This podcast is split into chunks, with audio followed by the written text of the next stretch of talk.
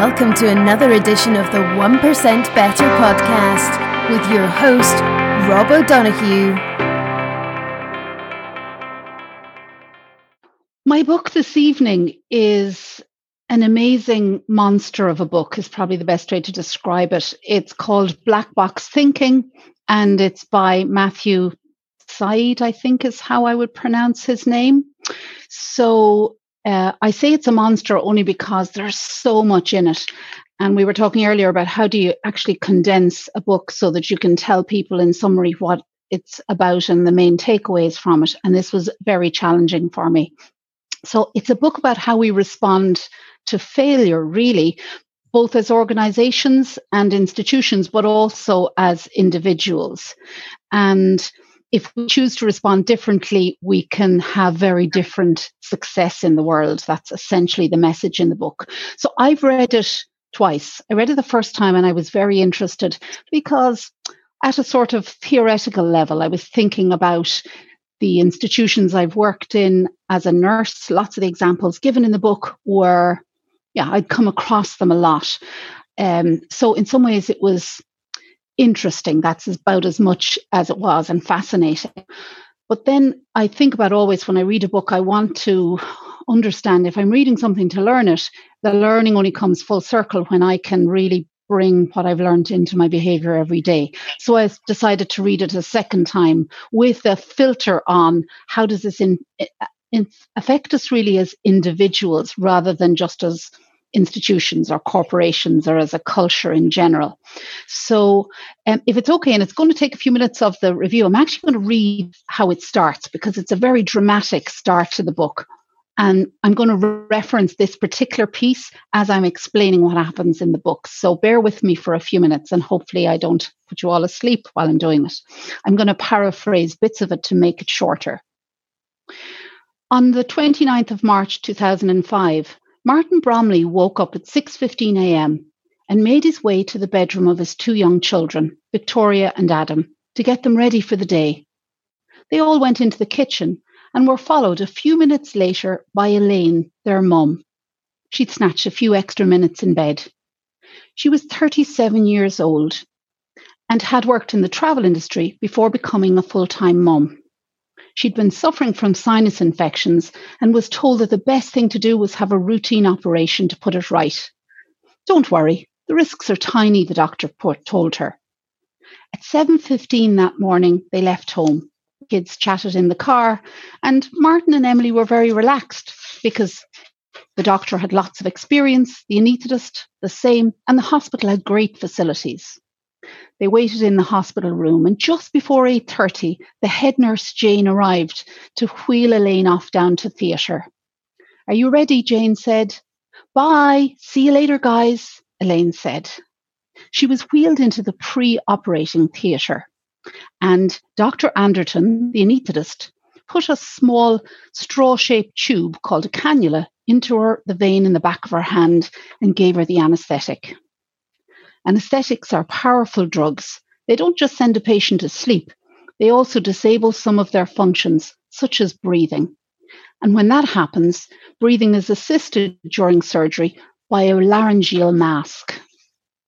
But there was a problem. Dr. Anderton couldn't get the mask into Elaine's mouth. Her jaw muscles tightened. It happens a lot during this time.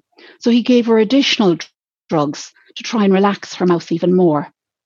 At 8.37, two minutes after being put under, she was beginning to turn blue.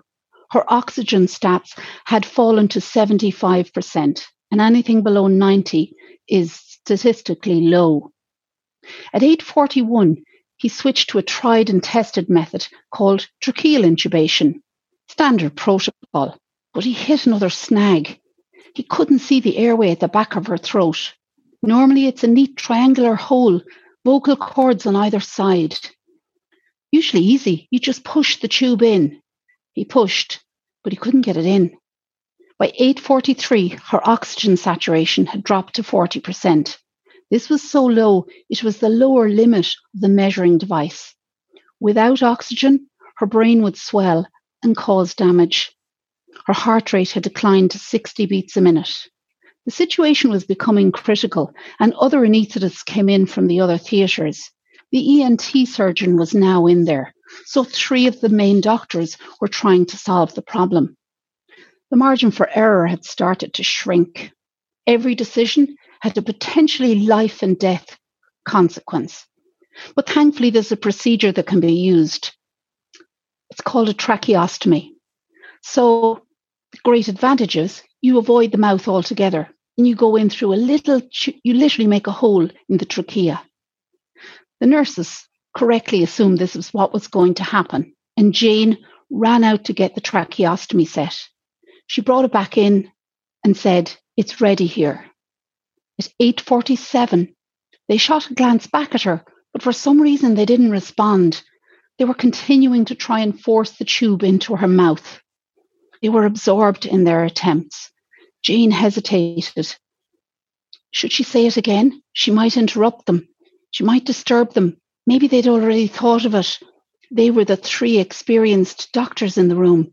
She was the most junior there. She better not say anything. By now, the doctors had elevated heart rates, and Elaine was now a deep blue.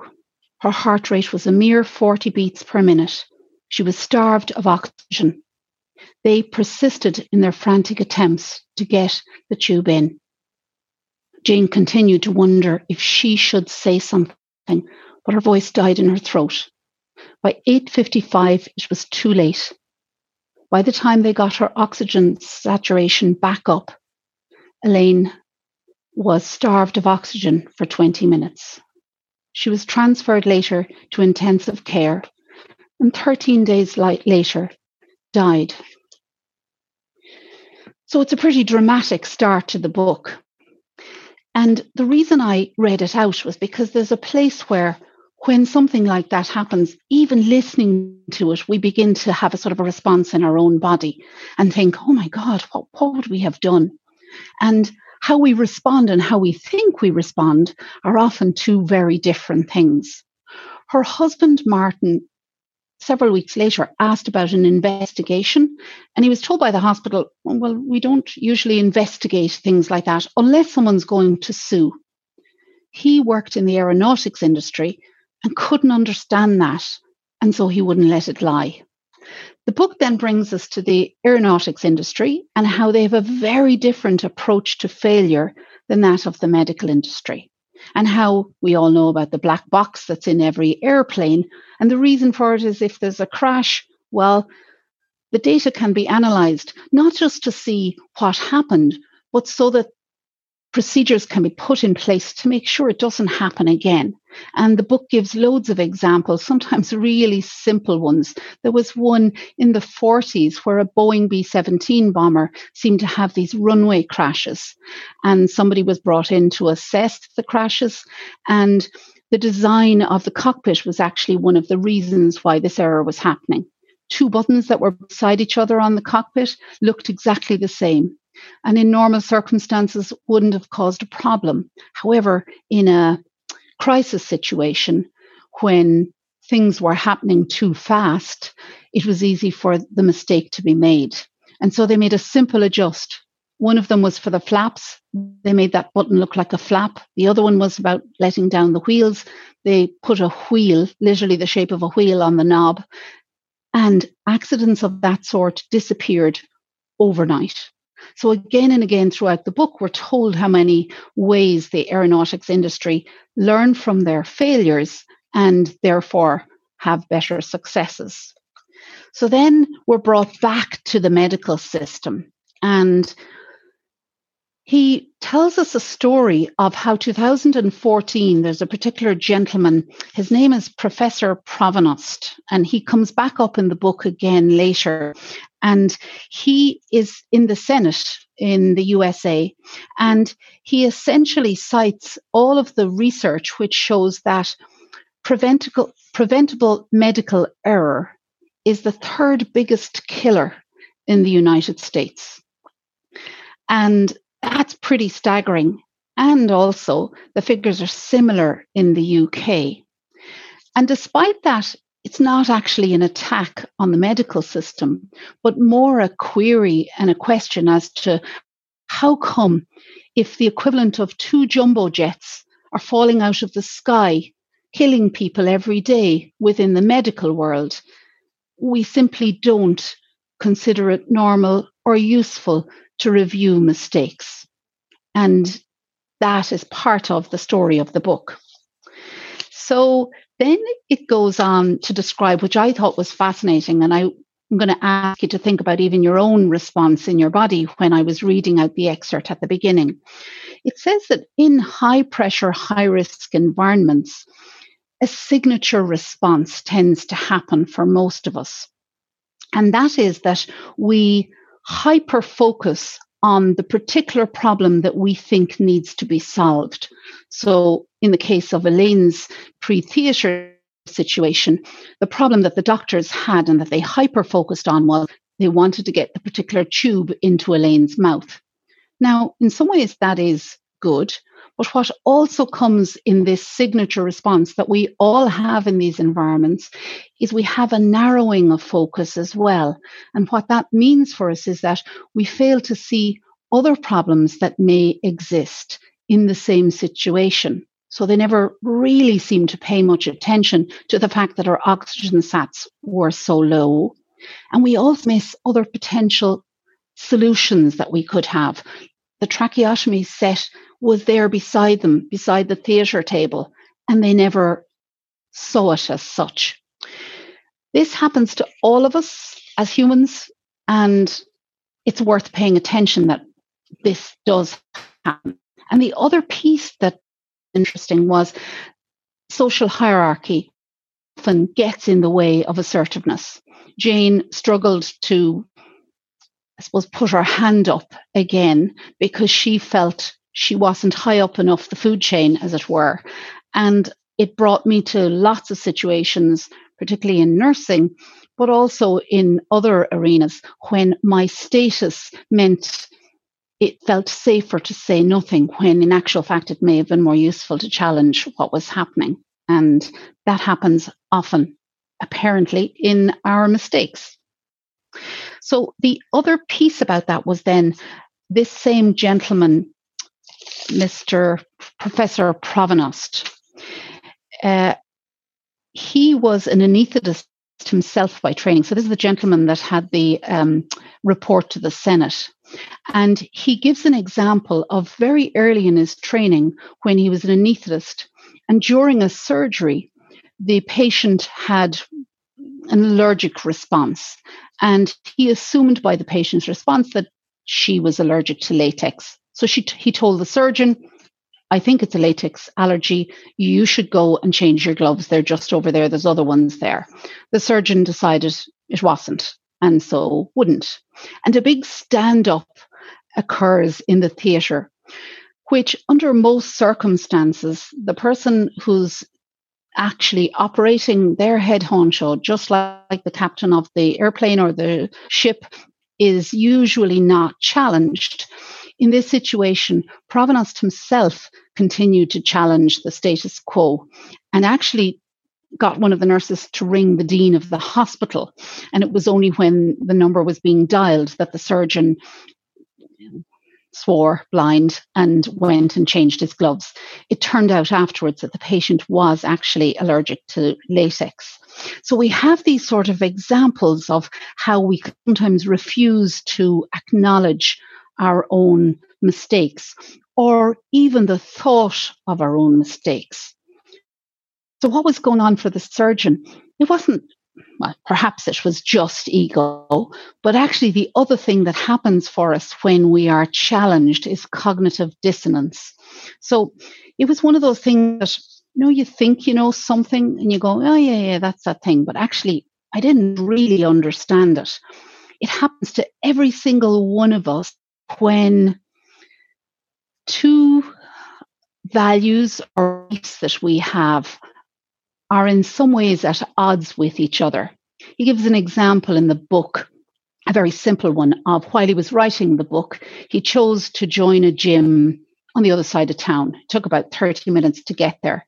And his wife at the time said, that might be a bit far. You might be better to join the gym next door. But he had decided he wanted to join that one and don't be telling me what to do, sort of thing.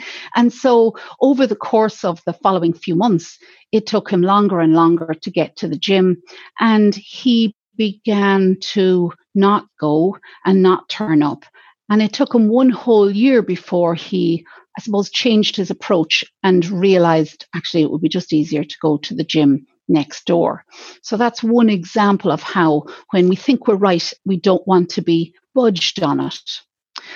That's a fairly simple one, but it can also be pretty significant, as in have significant outcomes. And he brings us then in the book into the judicial system and how you'd imagine that with the arrival of DNA testing in the mid 80s, that the judiciary were delighted because now they had a tool that could definitively put someone in jail. And so they were. However, when a number of organizations began to take on the cases of those who felt they were, who claimed that they were wrongly convicted of crimes, and use that same DNA evidence to actually prove their innocence, the same judiciary took sometimes two, three, four, six, even longer years to actually release the men and women and be able to acknowledge that mistakes were made, even though the evidence was there to show that it was. And this is something that we all tend to do. We convert our own belief and we modify the evidence that we see and we reframe things rather than actually say, you know what, maybe I was wrong. There's a lovely sentence in it. It said, DNA evidence may be strong, but not as strong as the desire to protect our own self esteem and our previously held beliefs, which is sort of shocking. And the book then talks about the other aspect of behavior that happens when there's a mistake has been made, and that's about blame and how we tend as a society to look for a scapegoat, to have someone to blame when we hear about a mistake happening. And there are lots of examples given in the in the book. And this these days is often driven by I'm going to say shoddy journalism and social media uh, very often looking for a scapegoat. But I suppose the question also I asked of myself when I was uh, reading the book was where have I actually in the past looked for blame? And can I ask you to have a think about where your mind went when I was reading the little excerpt at the front? Because I know when I read it first, I was thinking, Jane, say something. Why didn't Jane say something? Would she not just say something? But having been in that situation, you'd have been taken out sometimes if you said something in an environment like that. But my instinct was to see which one of them could be culpable or was most culpable. And the book talks about when we look at failure, it's not that we're not trying to find blame because sometimes blame is appropriate. Sometimes someone is deliberately ne- negligent.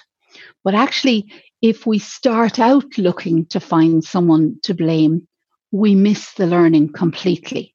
And how it's much more useful if we actually try and understand what happened.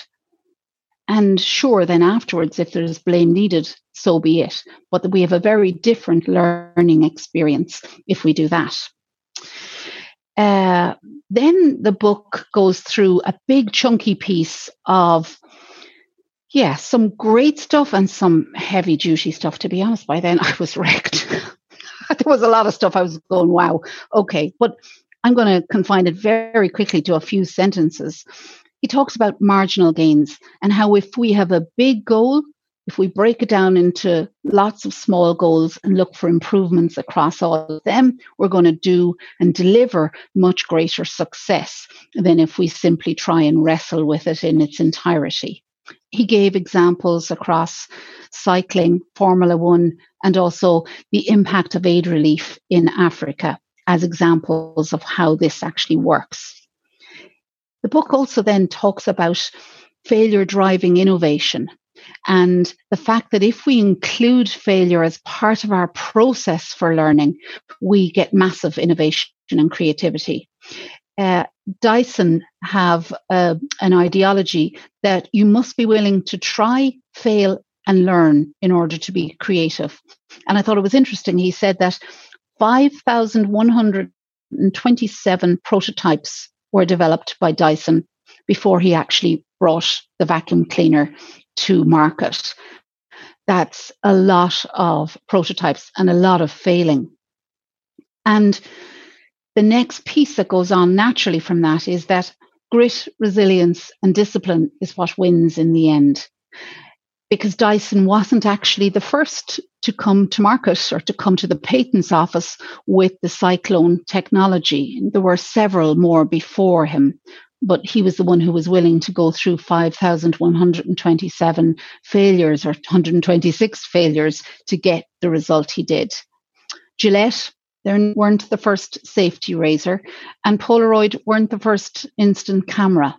All of those had simply pushed and continued with grit and resilience to get their product in the end.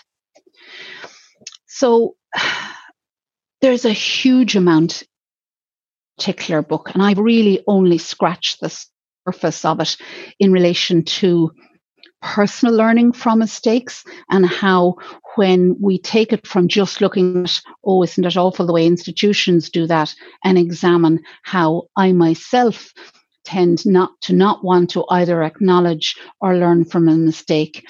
There's a lot that we can learn and i'm sure i'm going to read this book again I'm going to finish with two different quotes that perhaps, uh, yeah, explain the two aspects of the book, perhaps. One is by a headmistress called Heather Hanbury. You're not born with fear of failure. It's not an instinct.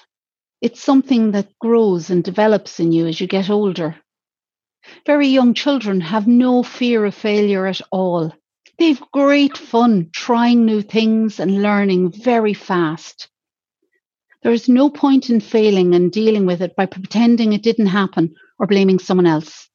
That would be a wasted opportunity to learn more about yourself and perhaps to identify gaps in your skills, experiences, or qualifications. Because once you've identified the learning, you can then take action that makes a difference. I thought it was a beautiful quote that I'm certainly going to dip back in and out of again.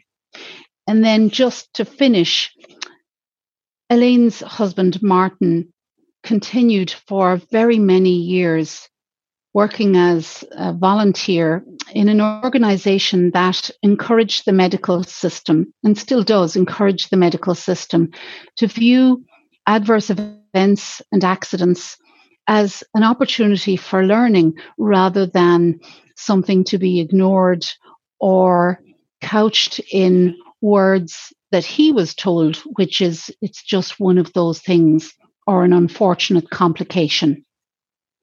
And he talks about here just one or two sentences from him. He says there's been undoubtedly been progress in many areas of healthcare. 10 years ago, hospital acquired infections like MRSA were dismissed as one of those things. They were considered an inevitable problem that we couldn't do much about. Today, there is real desire to confront these problems and figure out how to prevent harm in the future. But that mindset is no means universal. You only have to look at the sheer deaths, both in the UK and around the world, to see that there is still a profound tendency to cover up mistakes and a fear about what independent investigations might uncover. We need to flip this attitude 180 degrees. It's the single most important issue in healthcare. And for me, in terms of learning and asking that any book would give me anything, it's that if I can flip my approach to how I fail, how I screw up, how I manage the cognitive dissonance when that happens, then there's bound to be more improvements and more chance for success.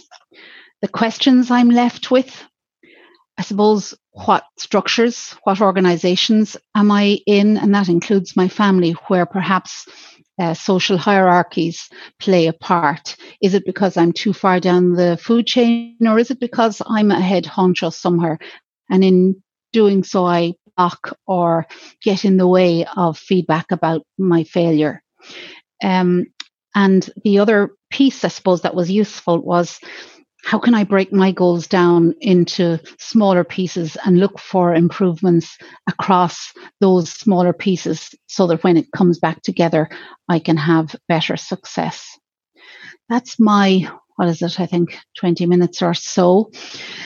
An awful lot squashed in into the time involved. I hope it's been um, of help and encourage you to go read the book. It's genuinely amazing.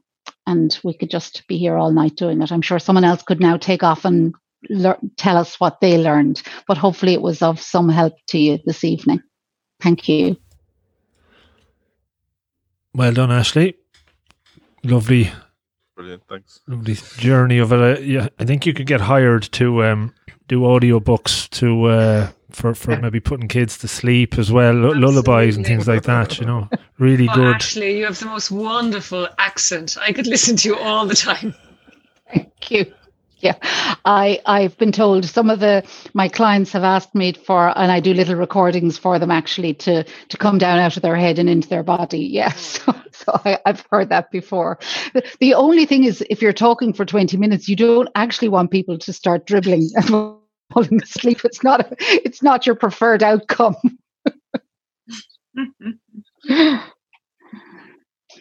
Any questions or comments, or has anyone else read the book? By the way actually for me I, I, thought it was magic. I've read i read the book but it's kind of you've almost prompted me now to even go back into it again because as you said it's it there's so much in it like but it's after wetting the appetite a bit. I suppose the big thing there is that like there's so much evidence and there's so much compelling evidence around embracing failure. And we see it every day of our lives and we experience it ourselves. Like just even your own reflection on why people are so resistant to failing when clearly it's a great thing like. Well i think that's why the quote from that headmistress was so poignant. I thought you know when you see a two year old learning something they're not shamed because i think shame and, and i think it obviously depends from culture to culture but shame is a great all one here in ireland you know. So so they're, they're not that they're as she says they're delighted and they'll just keep trying and they might get frustrated that we tend to associate with with failure when we're doing adult stuff. Yeah. And what advice would you have for anybody who's maybe just holding themselves back a bit through fear of failure? Well, my um, head hack always is to get over myself. It's why I put my hand up to do this. And then I was going, oh my God, why did I do it? Mostly, mostly we're in our own head wondering how we're doing. And yeah, so so all of the time, I know for several years I considered doing, you know, little videos on Instagram or in those sort of places, Facebook before that. And I and I I'd keep pulling back in case I got it wrong or I screwed up or I made a mistake or it wasn't perfect or it wasn't exactly how I want you know what? I'm not on. I'm not on CNN. There isn't a global audience. Get over yourself, Ashleigh, and just give it a go. And what's the worst that'll happen? And it's mostly what I'm thinking in my head, nothing else. Yeah, that's this. That, that imperfect action trumps perfect inaction. Yeah. Completely. Completely. Actually, I could relate a lot to what you just said. That for years you've been putting off the the little videos and um, myself been putting off for five years um, something i wanted to start doing. And the advice from so many uh, great people intelligent people is that you just have to do it because it's in your head. And if you think that there is an even small nugget of value to your audience um, just do it for them not for yourself because you're afraid to, to, to be uh, out there and not not being perfect not being slick. Um, if you just think of a person on the other side who is looking for this piece of information that you already have and you're kindly sharing then it it, it should help you and certainly help me. Um, so yeah i could relate to it. J- just do it. Just kind of stop stop stop being afraid of failure and uh, you get better each time. And the way you told the story i could just listen to you for many hours um, the beginning was i could literally wasn't breathing you know uh, it was so uh, such a culmination what's going to happen and um, um, yeah so so so brilliant just to, to sum up uh, the way you tell the story, the way you you um, got over that fear of putting yourself out there uh, speaks for, for itself. Thank you. Thank you. How old is the book actually? You know what? I had it somewhere where it was. Let me see. Was it for some reason I have 2015 in my head or 16 in my head? Because I have a memory of a but way before that, might be 10 years ago, someone saying, very similar to your story, the, the crossover, the learning from aviation into medicine, where pilots are great for checklists because they, they don't trust rightly so they don't trust themselves you know that they'll forget something very vital so the mm-hmm. checklist is ingrained into a pilot from the start and then maybe the surgeons might have better opinion of their own abilities and they, they think they look down on a checklist as being you know too simple a tool. But I think it, has been proven that uh, bringing simple checklists into the operating theater, uh, following the aviation model, is a big improvement in in in safety and and reducing problems. Yeah. And the thing is, both of the industries are complex. You know, you know, mm. uh, as someone, and I worked in theatre, and I remember you know, it's 200 years ago I worked in theatre, but but I remember at the time when it came out about, you know, that you would write, you know, L or or to indicate. And it seems so simple. And I remember thinking, yeah, because it's so obvious, should it hardly take off the wrong leg? But wrong legs were amputated. Yeah, yeah. You know, it sounds funny, but it's not like they were. Uh, and and it's often the simple and the obvious will will make it easy and when you have loads of time and there's no pressure, I suppose it's not, you're not you're not going to make a mistake. But just like that two little knobs in the 40s, when they put one that looked like a wheel and one that looked like a flap beside it, therein ended the runway crashes for those planes. Yeah. Fairly dramatic. There's another uh, piece of training that's essential for um, pilots called MCC, multi crew cooperation, where like you said, the pilot, the captain of the flight is uh, in charge. His his word is law. But multi crew cooperation teaches or, or encourages the junior pilot to speak up when he sees something wrong, mm-hmm. and mm. to have the you know the to, to have the ability to take over if, if he sees you know maybe the captain is incapacitated or stubborn or something but uh, like that again those those little lessons you you you ex- uh, showed an example of that not working in the medical practice. And and there was an example given in the book about a particular flight and the recording it's very tragic because it actually prompted that um, i suppose challenging uh, hierarchy um, and that's the training that came is that exact one you talk about because a junior member of a junior pilot kept pointing out that they were running out of fuel in a particular situation but the captain was so hyper focused on a particular piece of equipment that he thought was malfunctioning that he simply didn't realize the time passing and they crashed and were all killed because of lack of fuel.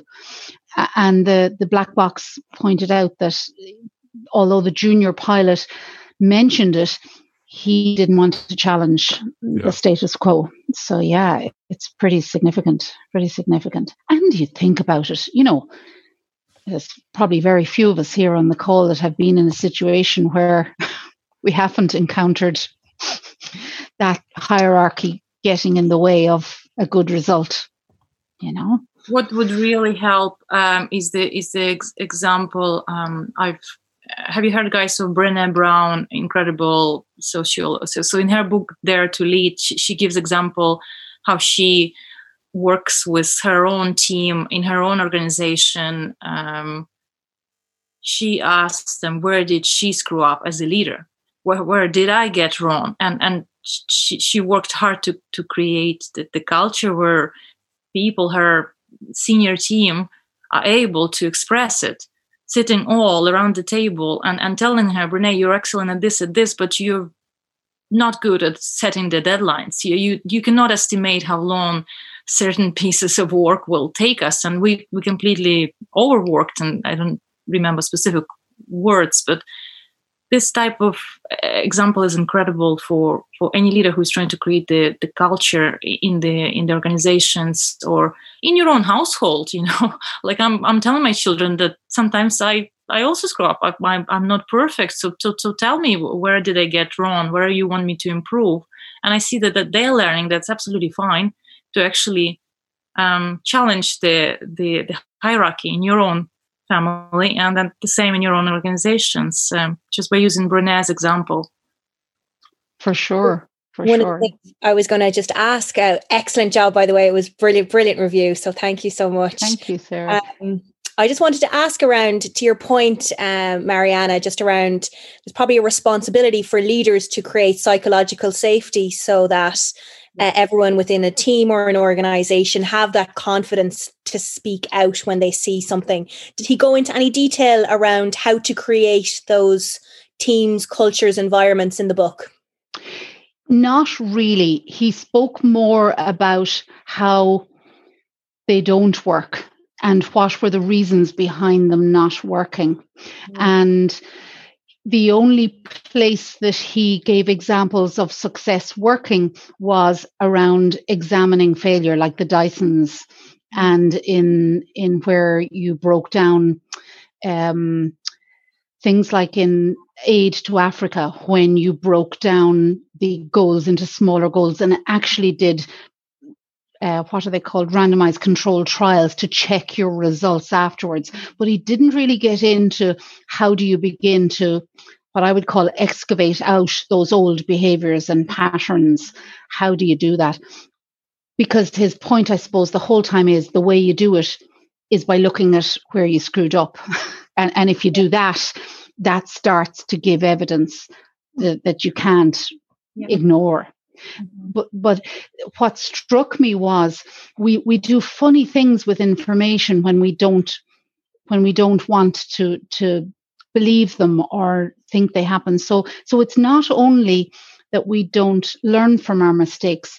Sometimes we don't even acknowledge that they happened at all. So, so they're invisible to us mm. because of this cognitive dis- dissonance that goes on. Uh, and and we will. I loved his words. We do um, internal gymnastics to try and make something fit so that even in the example of the judiciary, where the DNA evidence exonerated people, they were waiting years people to be able to be released from prison because the same courts that were using DNA to prosecute and to put people away refused to believe it. They were coming up with all sorts of mad eh, excuses for what could have happened. But no, to answer your question, no, and not that mm. that I saw in it at all. Mm. And it's it's a tough job for a leader because because because there's a lot of this stuff has to happen. Mm. You know, you, you're leading ahead very often, and, and in a in a solo way, and at the same time, you have to go behind and check that that all aspects are working. But I think it's about continual continually checking is it getting the result I want? And is there yeah. something I'm missing? Yeah. In some of the other book reviews we've done over last year, um, a number of um, books covered the Navy SEALs approach to this, the after action reviews that they would do, where after every mission they would they would sit down and assess um, what went wrong and what they could improve on. But I think what's really interesting in what you're saying and what was covered in this book is that we actually have these cognitive biases that stop us from even being able to evaluate properly. So it's how you overcome that blocker as well is is maybe the second layer. Um, that's only doing it the reviews well. Then you have yeah. to create a culture where this is all okay. So there's a lot of steps to this. There are. He offered one one suggestion for teams working on a complex project, uh, which I was telling my husband about. I said, You should really do this. And he called it a pre mortem. And rather than so so he had a situation where you have a very complex project that needed to be delivered and at a certain period not immediately before launch obviously but at a certain period in the life cycle of the project as it's a, a huge amount of the work is done he suggested that it was useful to bring all of the parties into the table and ask them if you could imagine that this project has now gone live and failed miserably. So, so take that as as happened. It's failed miserably. Why do you reckon that was? Mm. Now, the reason why that way of asking the question, you see, if you ask it, how do you think this might fail? now I have to put my ego on the line or perhaps some of my performance on the line, something I why didn't I bring this to you before? If, however, you presuppose that this has launched and it has failed miserably, you sort of take that bias or that ego piece out of the way and you say, give us your tuppence halfpenny worth there and tell us if you were to put money on it, what do you think was the reason it failed? Mm-hmm. Uh, and taking that slightly, you, you, you're you're past the event, uh, and and it's only hypothetical. You allow more openness, apparently, and mm-hmm. people are more likely to say, "Well, actually, I always said there was a problem with the." Mm-hmm. That's a very good point, Ashleigh. It's quite often how you ask and in what tone you ask, and then once you get those right, you can ask anything. That I've heard it from few sources. Don't remember the name. Yeah, and I just thought a pre-mortem. Okay, so that's that's an interesting way of looking at, at it, and it just relieved people of any, um, I suppose, pressure because this was a hypothetical situation that had already happened, mm-hmm. um, and but it very often disclosed much more potential areas for uh, error or failure mm-hmm. than asking, "We're nearly there, guys." is there any gaps that we think we have? Mm. We're not likely to put our hands up to that.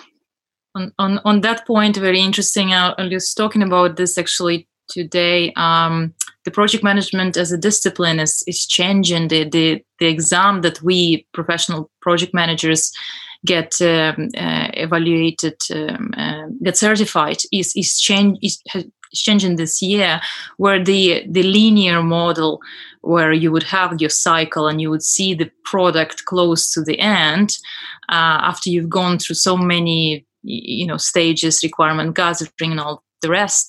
Now it's it's very much half of it has to be the agile hybrid scrum type that, that you guys just reference navy seals you know retrospects. There, there are names for, for those methodologies. And it's all down to breaking down the complex into the smaller pieces and seeing those smaller pieces almost at the beginning of the project. Just to sh- show me the, the small piece of a bigger piece so i can see whether we actually head in the right direction rather than we two weeks to go in live with something that is not going to work you know so um yeah mm-hmm. that's, that's my take and I think it's what, you know, Sarah, you're you're mentioning about too. That's the challenge of leadership because you have to be at big picture level and and yeah, at big picture level, mm. while at the same time hopefully have have a team that's at small picture and detail level that aren't afraid to communicate to you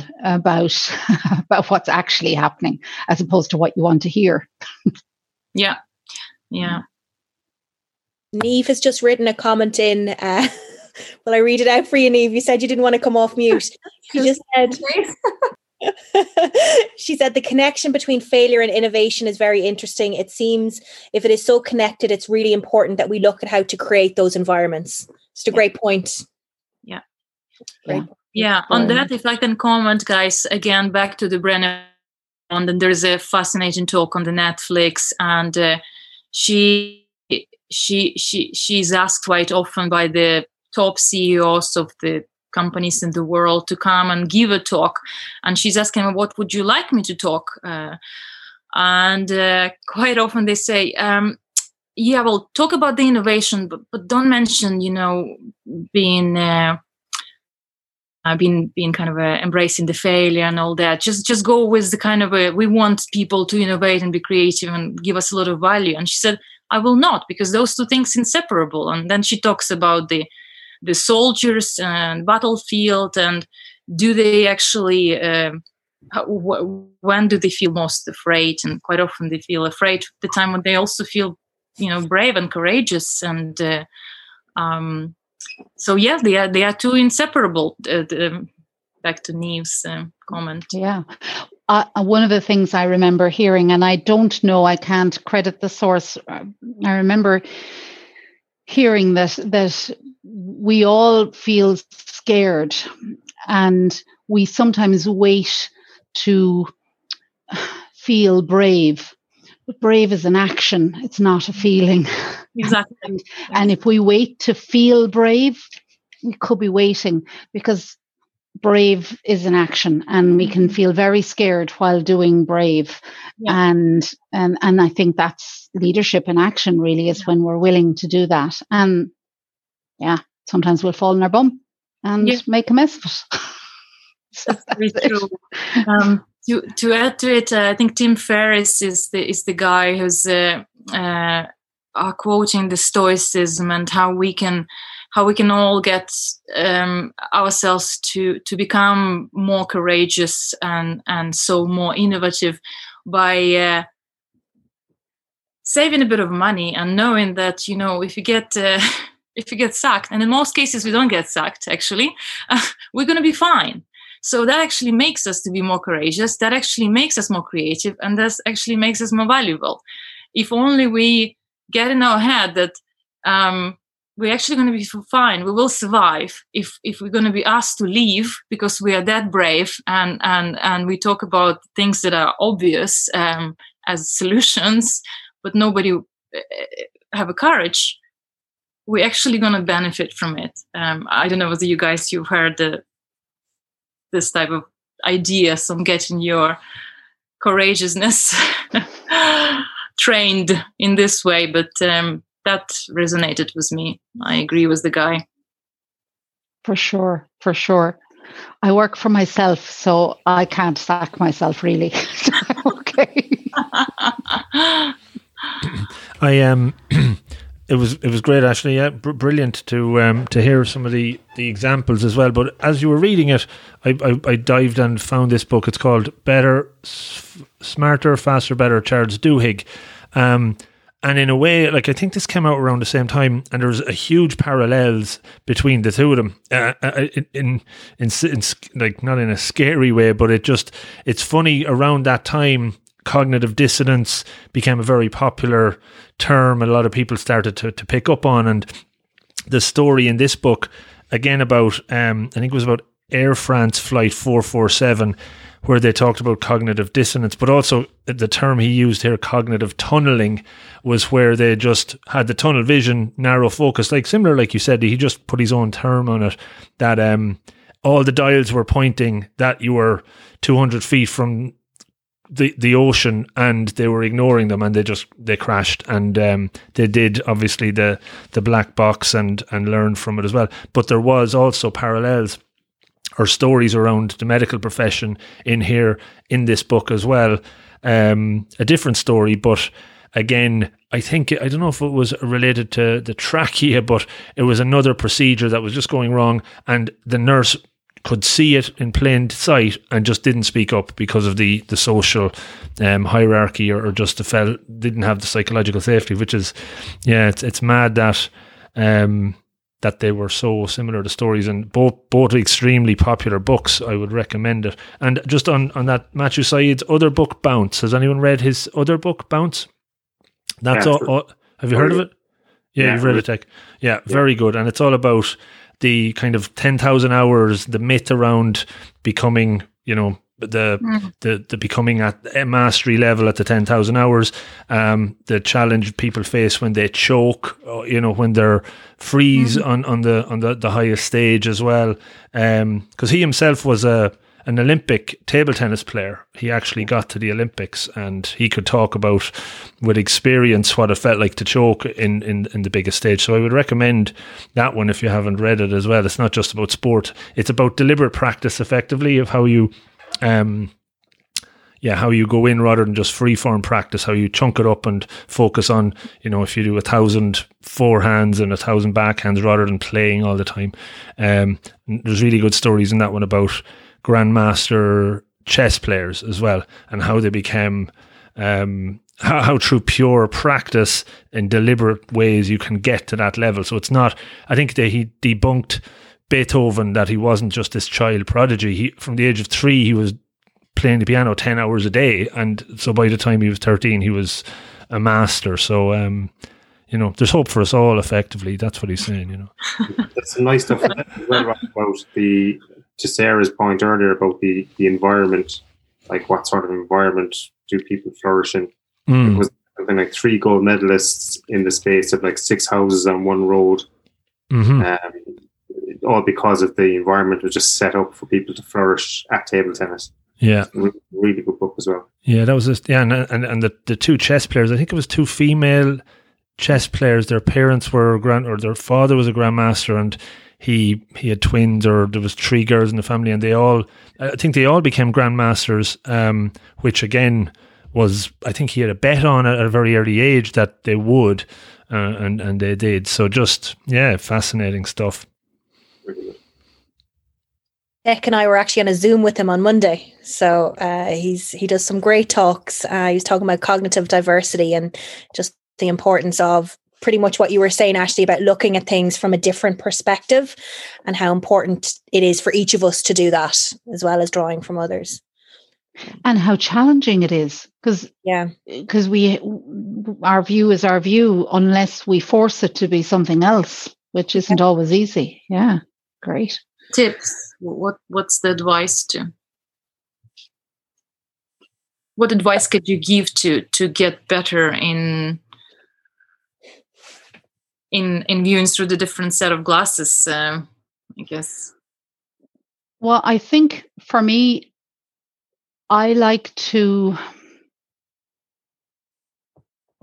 literally put myself in a different perspective to look at it from the viewpoint of someone else. So, what it would look like for someone else in that situation, looking on in that situation, um, and it it depends hugely on on the situation you're talking about. Sometimes that even if we do that, I'm still only looking at it with my view, and that's where feedback from someone else becomes juggler, honest feedback from other people. Mm-hmm. Uh, that uh, helps, yeah, for sure, because that's how we learn. Yeah. Amazon have a great thing called the empty chair that they have at every single meeting. That's effectively the customer, and the customer sits in the empty chair, so they can really be talking about great innovations and all that kind of stuff. But then they'll always turn to the empty chair and say, "Well, what what would the customer think here?" Mm, very good that gives them a sort of a different sort of a lens or a different perspective mm-hmm. they're actually on track yeah yeah and because somebody coming from a different perspective i mean they, they literally may throw something into the mix that we would have never thought about. If, if i had thought 20 different perspectives i may not have thought of something that another human being will see and notice as soon as they walk into the situation. So it's about yeah being as you were talking about sarah having the environment that that that sort of information can come into us and is is welcomed uh, in even if it doesn't tell us what we want to hear. Yeah. Yeah. As well as leaders uh, managing the, the, the the introverts that that sometimes can't um, really be the most vocal um, speakers in the room, but have a deep thoughts and uh, a lot of value to add and um, dif- different uh, problems. So um, yeah, and will very often have considered it a lot more in a lot more detail perhaps mm-hmm. than than some of the extroverts in yeah. in the meeting yeah for sure for sure i read an interesting blog um, that became quite popular. Um, I remember the, the name of the of the, of the guy on the medium, and uh, um, the the title was how to how to pinpoint who is the real contributor in your team uh, when you come in as a new leader. And interestingly, the um, example was given where the leader would ask, say, in, in the marketing domain, would ask very kind of a dim question first and just see who's going to jump in to answer. It's like, what does the um, could you remind me what does SEO stands for? Something in the area where people would would be assumed to know, right? And then, um, so the advice was whoever jumps in to answer first, they usually people they just want to really show off. then whoever whoever sits back um, uh, uh, and think that they that they're, they're the people that uh, very likely uh, be introverts and got a lot to add, because after the very kind of a easy question, then the second question is very deeply intelligent and requires a lot of thoughts. And that's where the usually people who would jump first would kind of a oh i'm glad i already answered that. So the, the, the, uh, I, found the the way the blog was written this was quite interesting and the, because it became so popular and was read so many times obviously i wasn't the only one who found the that approach interesting. Mm, for sure for sure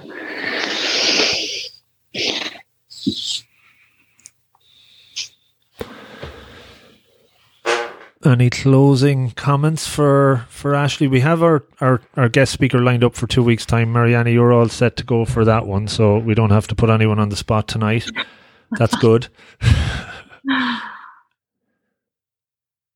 John, you're decidedly quiet tonight. What's wrong?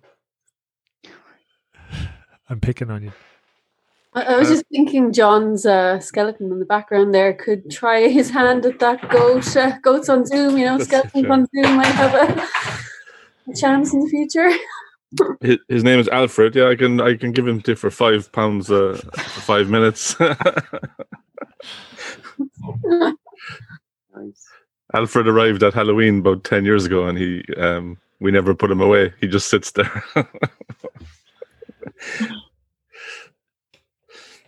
No, I'm, I'm, um, yeah, no, I'm Rob. I'm, maybe I'm tired tonight, so it's okay. I'll be, uh, I'll be fully energetic next time. Very good. So next will we, week? will we uh, wrap it up? Sorry, um, Susan. I was just saying, what's what is the book Marianne is doing? Make time. Oh, make time. Oh, I need. Yeah. um, Jeff Knapp and John Zeratsky, if I remember the name. Um, they, they were New York bestsellers of book um, called Sprint, and that's their um, other book that became quite popular. I've done quite a bit of research personally to find the book that will make me meaningfully productive, um, and that's the the best I found. So um, looking forward to present it to you. Excellent. Looking forward to it too. That's good. It'll be great. Well, thanks, guys. I thoroughly enjoyed myself and uh, hope you found it useful. And looking forward to uh, two weeks' time for Mariana. It'll be great. Great stuff. Thank Thanks so much, Ashleigh. Thank you, Ashleigh. It was Thank you, Ashleigh. nice work. Thank you. Good night. Bye. Good night, folks. Good night. Bye. Stay safe. you guys. See you next time. Thanks time. for calling. Bye. Good luck. Bye bye. Thanks. Stay warm. Hey, folks. Thanks so much for listening to the show. If you enjoyed it, could you please consider helping me extend the reach of the podcast that a little bit further? You can do that in a number of ways. The number one way is to subscribe on your app of choice. This helps me with the chart ranking, leading to more folks stumbling across the podcast and checking it out. You could also repost it on your social media channels. Any of them would be great.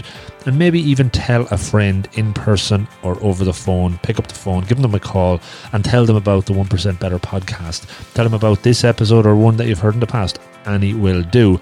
I would really appreciate it. In the last year, we set up a 1% Better Slack community, which you can join for free and interact with me and other members of the community and improve through holding each other accountable and sharing monthly challenges. It's a lot of fun. Check it out. I'm into season four of this incredible journey, and the more of these interviews and solo shows that I research, record, and share, the better I believe that they get and more loaded with actionable takeaways that you can learn from. I know I've learned so much from it so far, and it's always really, really fulfilling and rewarding when I hear from you on what you took from it. So do reach out, rob at robofthegreen.ie. And of everybody that listens, 90% listen and enjoy, but only around 10% actually take action, write down takeaways, and put them into practice. I am convinced that if we can move that number a bit higher, the listeners will not only make steps forward towards their goals, but they will be more fulfilled and happy and better. Change doesn't happen overnight. It is hard, but it's all about taking the first step, whatever that is for you. You can absolutely do this. Make a plan, be deliberate, take action. Don't overreach. Start with those small incremental improvements, and over time, you will see great progress. It's all in the pursuit of betterness. So, again, thank you so much for listening. Good luck and stay safe.